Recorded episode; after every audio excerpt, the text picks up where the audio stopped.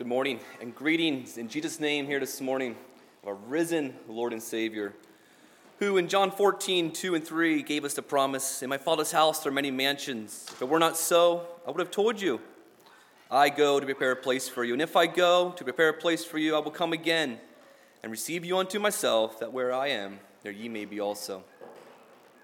I'm not sure what comes to your mind when you think of, of heaven.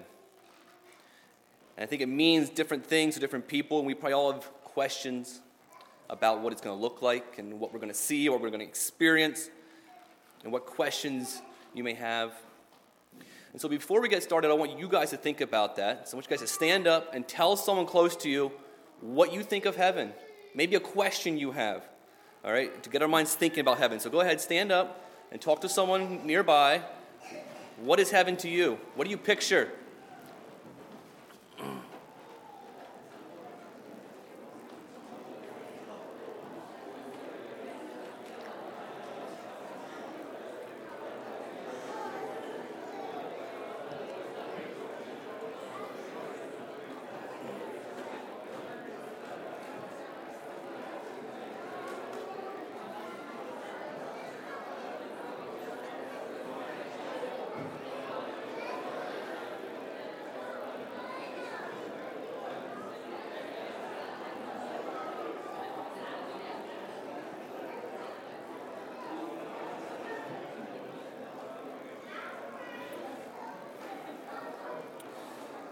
All right, you guys can sit down again.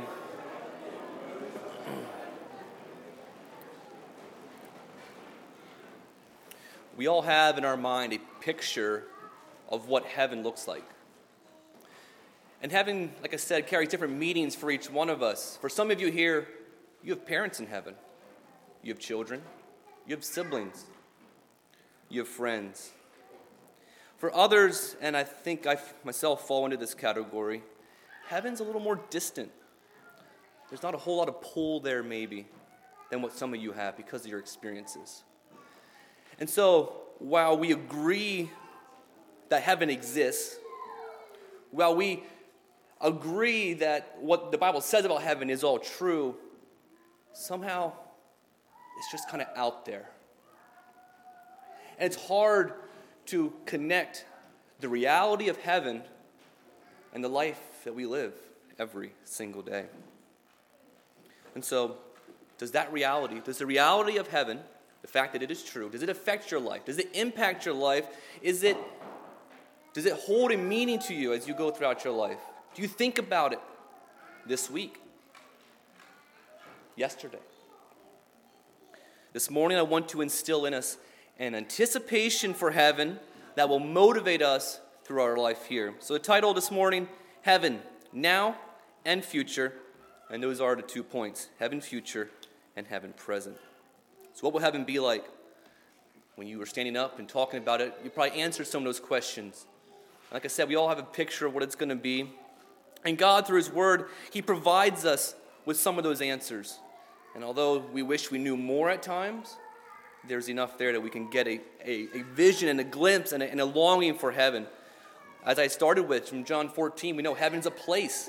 Heaven is not simply a, a condition or, of our soul, some future time. No, it's an actual place. Jesus said, I'm going to prepare. He didn't say this idealistic, he said, I'm going to prepare a place. It's a place, it's where Jesus is, it's where the eternal dwelling of God Almighty, his angels, and the saints will live. But it's not just any place. It's a high place, it's a holy place. It's a place that is pure and full of glory. Turn with me to Isaiah 57. Isaiah 57, verse 15. A high and a holy place. Isaiah 57, verse 15. Isaiah writes, For thus saith the high and lofty one that inhabiteth eternity, whose name is holy. And this is what he says I dwell in the high and holy place. With him also that is of a contrite and humble spirit, to revive the spirit of the humble and to revive the heart of the contrite ones. Heaven's a high place. It's above all. There's no place on earth that even can begin to represent what heaven is. It's Heaven is high, it is above all, it is holy, simply because the presence of God is there and God Himself is holy. If you're in Isaiah, turn back to Isaiah 6, and we're going to read a little bit about the holiness of God. Isaiah 6, the first four verses. Speaking of the holiness of, of God. In the year that King Uzziah died, I saw also the Lord sitting upon a throne, high and lifted up, and his train filled the temple. Above it stood the seraphims. Each one had six wings, which twain he covered his face, with twain he covered his feet, and with twain he did fly. And one cried unto the other and said, Holy, holy, holy is the Lord of hosts. The whole earth is full of his glory. And the posts of the door moved at the voice of him that cried. The house was filled with smoke. The holiness of God inhabiting that place, filling, consuming that place. Heaven is a holy place because God is there. It is absent of all ungodliness, of all filth. And if we want to live there, if we want to go there someday, then the command to us is to be holy as He is holy. The very God who is worshiped all day long with holy, holy, holy is calling us to be holy as He is holy. If we want to inhabit that holy place, we need to be holy. Heaven is a pure place. And if we want to see maybe just how pure it's going to be, let's look at some things that are not going to be in heaven. Turn with me to the end of your Bibles, Revelation 21, to get a glimpse into what will not be in heaven. Heaven is a high place, heaven's a holy place, but heaven's also a pure place. Revelation 21 and verse 8 but the fearful and unbelieving, and the abominable, and murderers, and whoremongers, and sorcerers, and idolaters, and all liars shall have their part in the lake of fire, which is lake which burneth with fire, and brimstone, which is the second death. Again, Revelation 22 and verse 15, speaking of things that are not in heaven, for without are dogs, and sorcerers, and whoremongers, and murderers, and idolaters, and whoso loveth and maketh a lie. None of those things will be in heaven because heaven is pure, it is holy, it is undefiled, it is a pure place, it is spotless. And surrounded with all the evil and all the wickedness and all the corruption around us today, it's hard for us to really, really grasp that kind of purity and that kind of of holiness that's going to be in heaven because it's so unlike, again, our current situation. And it's in heaven that the saints of God will finally be at rest from all the danger, all the corruption, and all the enemy attacks that is around us and from every single way. Heaven is also full of glory. And instead of me trying to convey that in words of what heaven's going to be and the glory that's going to be, we're simply going to read Revelation 4 so turn with me there to Revelation 4. This is John's view of the throne room. And I want you just to listen as I read, follow along, and just try to wrap our mortal minds around the glory that fills this place. Revelation 4, I'm going to jump in at verse 3.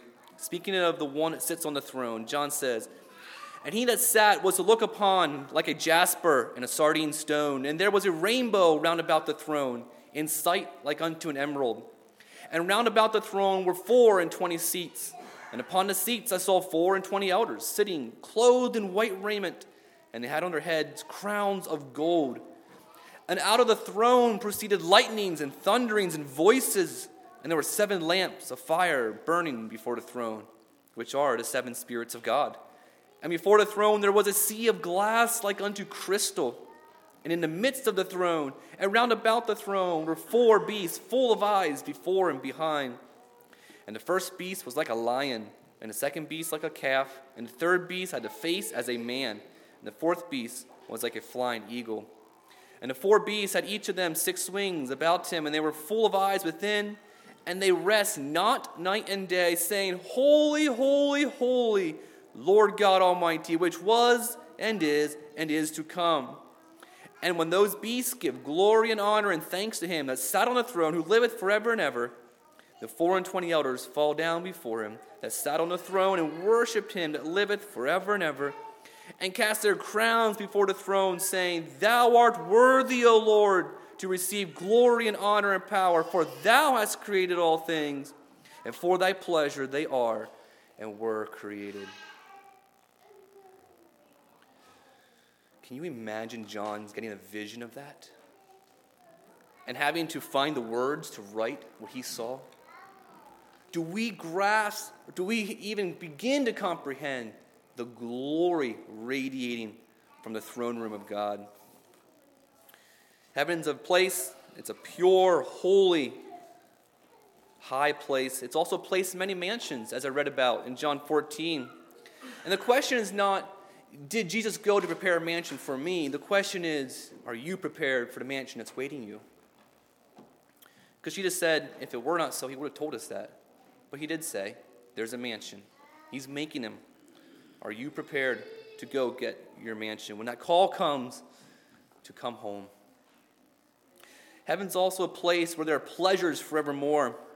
We live in a pleasure driven society. All around us, people are searching the next big thing, the next thing to give them a thrill. And you hear the phrase, whatever makes you happy, do it. That's what's driving our society just a pleasure seeking society, seeking greater happiness, greater thrills, greater adrenaline rushes, greater wealth and power. And it's always just greater, greater, greater. And yet, it's never obtaining, it's never fulfilling, it never satisfies. And the pleasures that are found are always fleeting, they're temporary, and then they're gone right away. And so there's always a greater need. 1 Peter 1, Peter talks about the idea that through faith and through belief, in our risen Savior, Jesus Christ, we can rejoice and be full of glory now. Not in the future, now. That happens in this life. If it happens in this life, how much more is it going to happen in the life that is to come? To be full of glory and to enjoy and to rejoice. Psalm 16:11 says, Thou wilt show me the path of life. In thy presence is fullness of joy. At that right hand there are pleasures forevermore. Imagine the joy when we stand at, that, at the throne of God, beholding His glory, and for all of eternity we get to experience His pleasure that He has created for us. Pleasures forevermore, lasting, fulfilling pleasures for all eternity. And although that was just a brief glimpse into what heaven is going to be like, what heaven looks like, there could be a whole lot more said. But the way to heaven, there's one way. If you remember a few weeks or months ago, I had the sermon about Noah's flood and how the ark symbolizes the salvation today.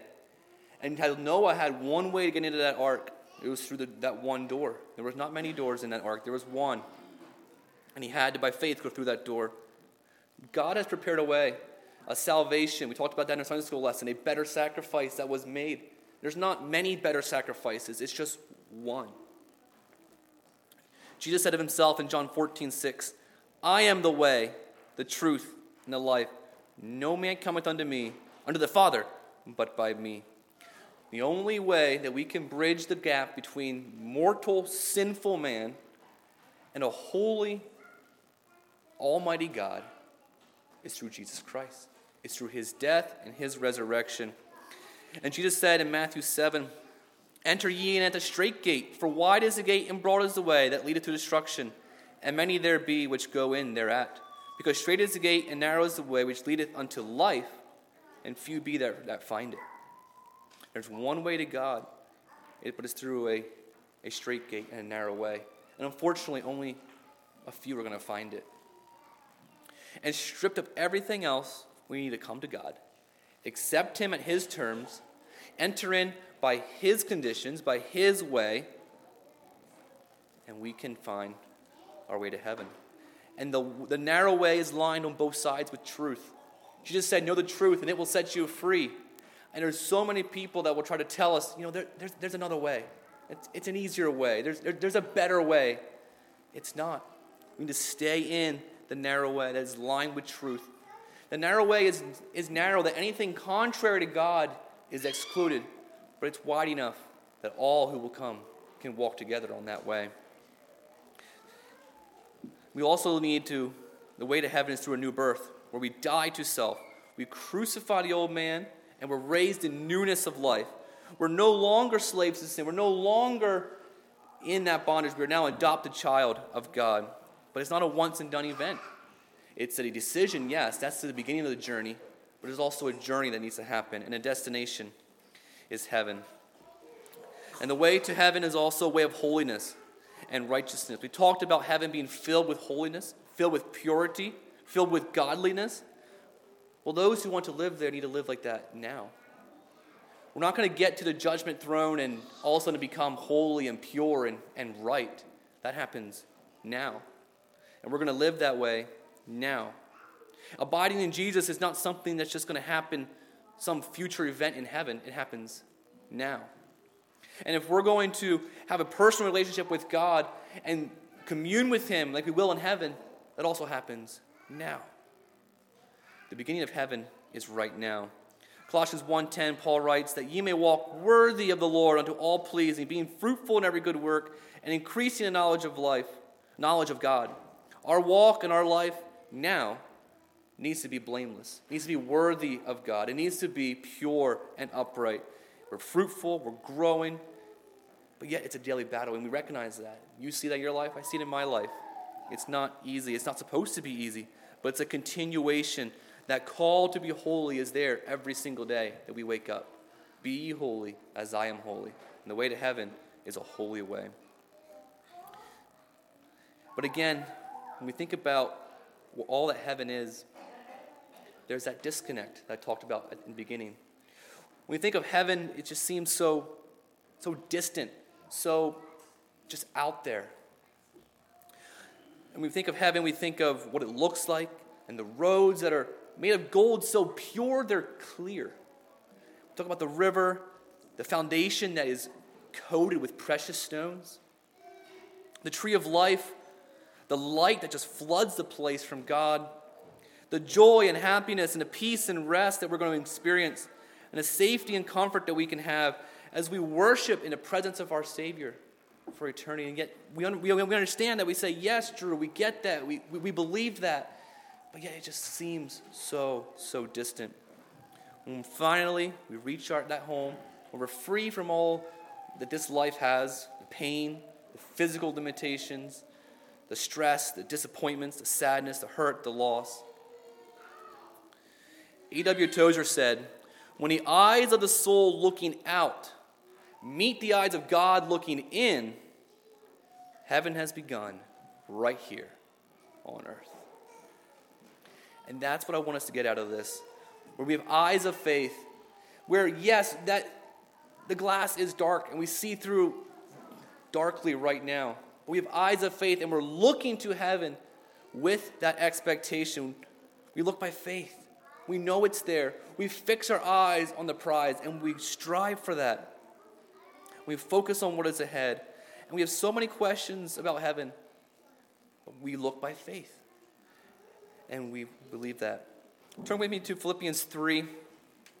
Some common verses here, but it gets the idea of what we're focusing on and fixing our eyes on something that is not in front of us physically. Philippians 3, I want to read verses 13 and 14, where Paul writes Brethren, I count not myself to have apprehended or to have arrived at anything. He goes on, he says, But this one thing I do, forgetting those things which are behind and reaching forth unto those things which are before, I press toward the mark for the prize of the high calling of Jesus Christ. Heaven contains a lot of questions, a lot of unknowns, but yet it's there. It is real, and we can reach for that through eyes of faith and press towards that, longing and anticipating a day where we too can be there. And this, this longing for heaven, this anticipation of heaven, I believe is crucial for the life of the Christian here and now. It reminds us that this world is not our home. We are not to get planted here. If we're to think on heavenly things. It can be an encouragement when we see a brother or sister who's, who's discouraged, who's down, and we can encourage them with the prize that's coming, our heavenly goal, our promise. And it can be a, be a focal point for us as we go through life, keeping us where we need to be, fixated on heaven and what that means. And also, it provides us with the endurance necessary for that journey and for the walk. Further on in Philippians 3, verse 20, Paul writes, For our conversation or our citizenship is in heaven, from whence we also look for the Savior, the Lord Jesus Christ. We're longing for home. Our citizenship is not here, it's there. That's our home. And we're just passing through here. The present world, it's not the end. It's not, it's not the fulfillment of all things. It's just a means to get us to where we are going, and that's heaven. So that longing, that anticipation that we need, what are we longing for? Is it the mansions? Is it the pearly gates? The golden roads? The river? The jewels? The people that will be there? the Booth brothers sing a song and they say, There are jasper walls, a crystal river, and mansions fair. Oh, the sights that we'll behold are far beyond compare. And the beauty and the splendor that all these eyes will see could never make it heaven for me. Oh, it's Jesus that makes it heaven. Not the gates of pearl and streets paved with gold. Oh, it's Jesus that makes it heaven. And He's the reason that I'm longing now to go. What makes it heaven for you? It's Jesus. And heaven contains beauty, heaven contains glory and sights that we can only dream of. And yet, it's Jesus that's there. He's the reason we are longing to be with Him. And if you're not longing to be in the presence of our Savior, Jesus Christ, for an eternity, I'm not sure you're experiencing a relationship with Him now. Heaven starts now. And if we're not longing to be with our Savior, to spend an eternity just sitting at His feet and worshiping Him, I'm not sure we're worshiping Him now.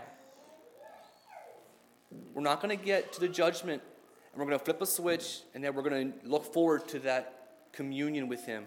When we look forward to that worship with Him, it begins now, right here, right now. So, how do we create that longing? How do we create that desire and that um, passion for heaven? I think first it comes through reading. Read the word, Revelation 4, read it over and over again, and other passages too. Read about heaven. It will instill in you a longing that is needed. We're called to watch and wait. Many of the New Testament writers use those words when talking about heaven. Here's one in 1 Peter 4 where he says, but the end of all things is at hand. Be ye therefore sober and watch unto prayer. We're waiting. Remember the parable of the ten virgins? They were watching, they were waiting, they were ready. Some were not.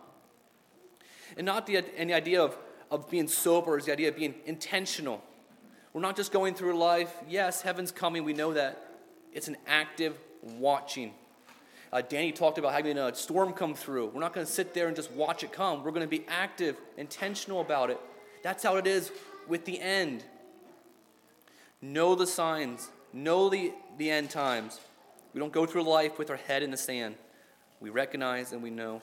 One thing I do is I, I created a, a playlist of music specifically for heaven. Every now and then I'll just play that, just a random list of songs, just to think of heaven. It helps me. One other way is people can instill in us that longing for heaven. For me, that was Dan Hurst. He talked about it a lot. You could tell he really longed for it. We all need to be reminded. Remind each other about heaven. Talk about it. It's an encouragement. And also, just think about it. Dream of heaven. I don't think that your wildest imaginations will even begin to compare with what it actually will look like heaven. And that longing and that anticipation for heaven motivates us to live our lives here and now. And this longing should be evident in the life of the believer. We should be able to see that someone is living with heaven in, in their forefront. All of our life is conducted with the reality of heaven.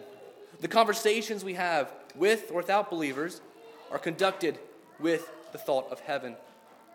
Encouraging the decisions we make as you go throughout your life, the careers you take, the lifestyle you choose to live, the cars you drive, the homes you live in, everything is made and based with the forefront of heaven as your goal and as your purpose in life.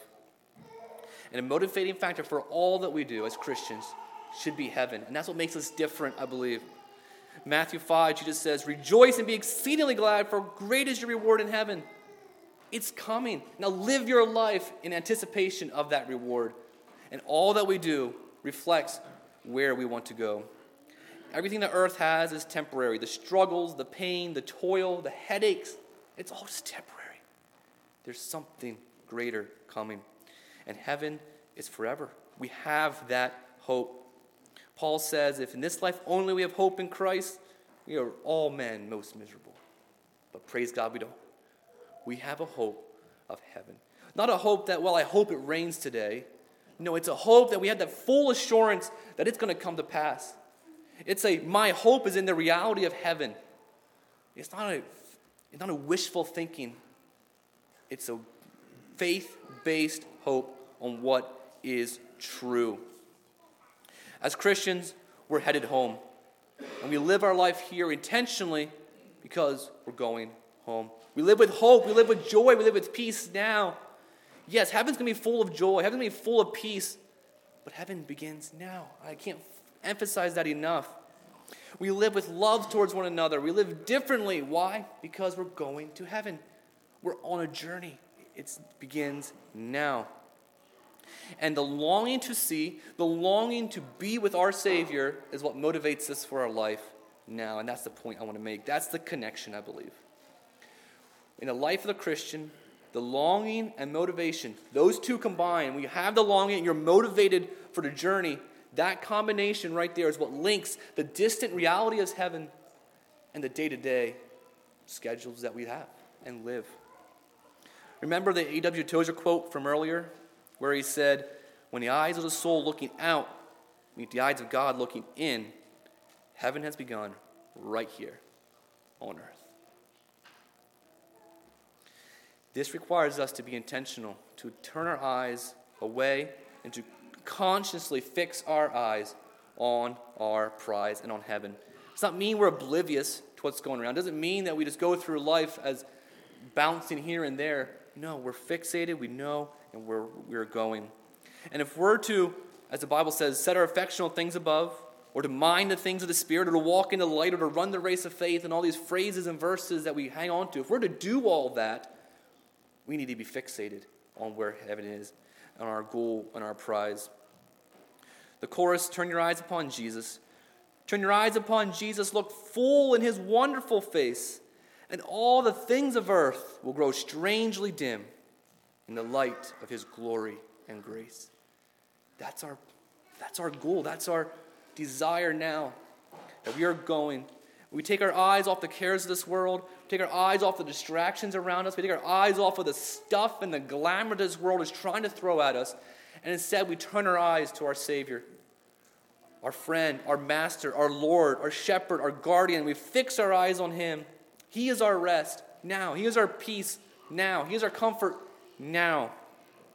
And He is our all in all. And what's the outcome?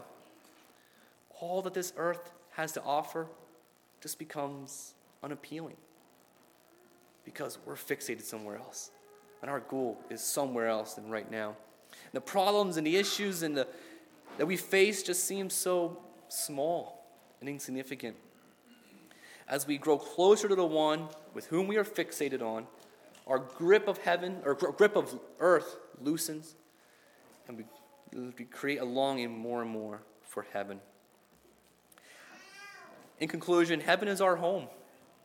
And we believe that, I feel. We believe what the Bible says about it. It's full of splendor, it's full of glory and beauty, mansions and the presence of God. And so beyond our comprehension, so beyond what we currently experience in this life that it becomes surreal and almost fictitious. Yet heaven is real. It's a real place with real mansions. And yet, the problem exists when the realities of heaven become disconnected from our day to day life. That's the problem. The life that we live is full of, well, problems. It's life. There's disappointments, there's sadness. It's life. It's just a day to day living. And so, how do we merge the reality of heaven How do we merge the truth of heaven, the splendor of heaven, with our daily schedules, our daily routines, the life that we live? And again, I believe that's the longing and motivation. When we, cre- when we have created a longing for heaven inside, and we are motivated to get to heaven, that's the connection, I feel, where the reality of heaven becomes present. When we turn our eyes off of ourselves, turn our eyes off of this world, fix them on Jesus Christ, it motivates us to do all that we do for the honor and glory of God and to live our lives worthy of the calling so that one day, with God, we can be with Him in glory. I think that's your prayer. That's my prayer. And so this morning, I wanted to instill in us an anticipation, instill in us a, a longing for heaven. Why? Because that will motivate us for our journey now and where we are going now. And so I want heaven to be very real in my life.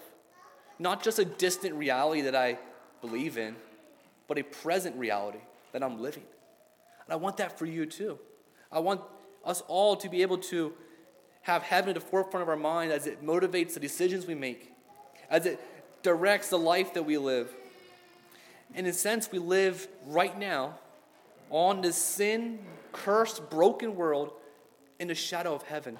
No, it's not the real thing, but it's a replica of what is to come. It's a glimpse, a small foretaste, because right now we have a real relationship with Jesus Christ. We commune with Him, we abide with Him. Now it begins here, and then we will enjoy that forever in heaven. And so we're currently living with peace. We're currently living with joy. We're currently living with, with security because of who God is, what He has done, and what He's going to do in our lives. And so it's a little taste of heaven right here on earth until someday we are called home and Jesus Christ hands us the keys to our mansion and we get to enjoy a reward. Heaven is real, and our longing for heaven motivates us for the journey we are on. And my prayer is that you and I will live lives that are worthy of the Jesus Christ, so that one day we can be together once again in our home above. Let's pray. Father God, Thank you for your word. Thank you for the glimpses of heaven that you give us. And Lord, so many times as we go through our lives, as we, as we interact and deal with the situations and come up, and Lord, heaven just seems so, so far away. And yet, Lord, as we lift our eyes of faith off of what is around us, off of the problems that we are facing, off of ourselves, and we fix them on Jesus Christ. And you look down from your throne into our lives, we can experience heaven right here. As we live as you have called us to be, holy, pure, to walk a life worthy, we can experience the relationship and the presence of God Almighty right here on earth. And the peace and joy that is in heaven, we can experience right now. And so, Father, I pray for myself, I pray for all those here, that we would create in us a longing, Father. Give, that, give us a longing for heaven, that the cares of this world and all that this world has to offer would just grow strangely dim in the light of you. And Father, as that longing is placed inside, would it motivate us to live our life and to live our lives in a way that it would be honoring, it would be serving to you, so that one day as we stand before your throne, we are already living in heaven. We're already in the presence of you right here. You can welcome us into our reward. We can enjoy the pleasures of you at your right hand forevermore as we worship you. Father, as we go through this week, as we do the life that you called us to do, as we fulfill the responsibilities that you have called us to fulfill, would we do so in the presence of heaven and in the presence of you? Dismiss us all with your peace. In Jesus' name, amen. Demetrius, you have a song?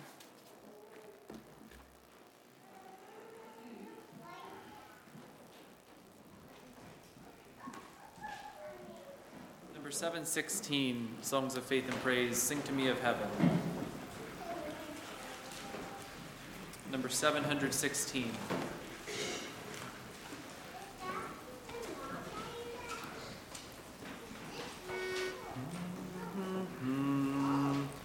Sing to me of heaven, sing that song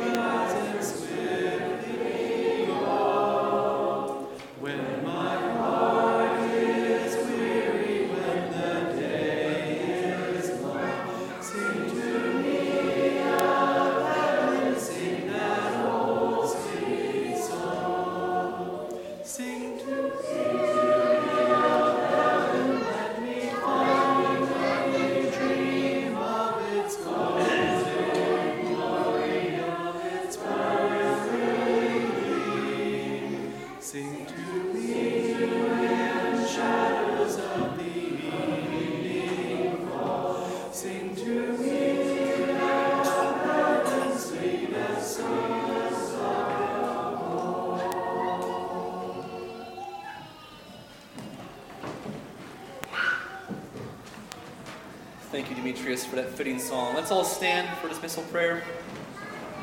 God bless you for being here, and He bless you as you go forth. Father God, thank you for who you are. Thank you for being a God who cares and a God who's involved in the lives of your children. And Lord, as we stand before you this morning, would you dismiss us with your peace, dismiss us with your grace? May you receive all the honor and glory as we go about our week. In Jesus' name, amen.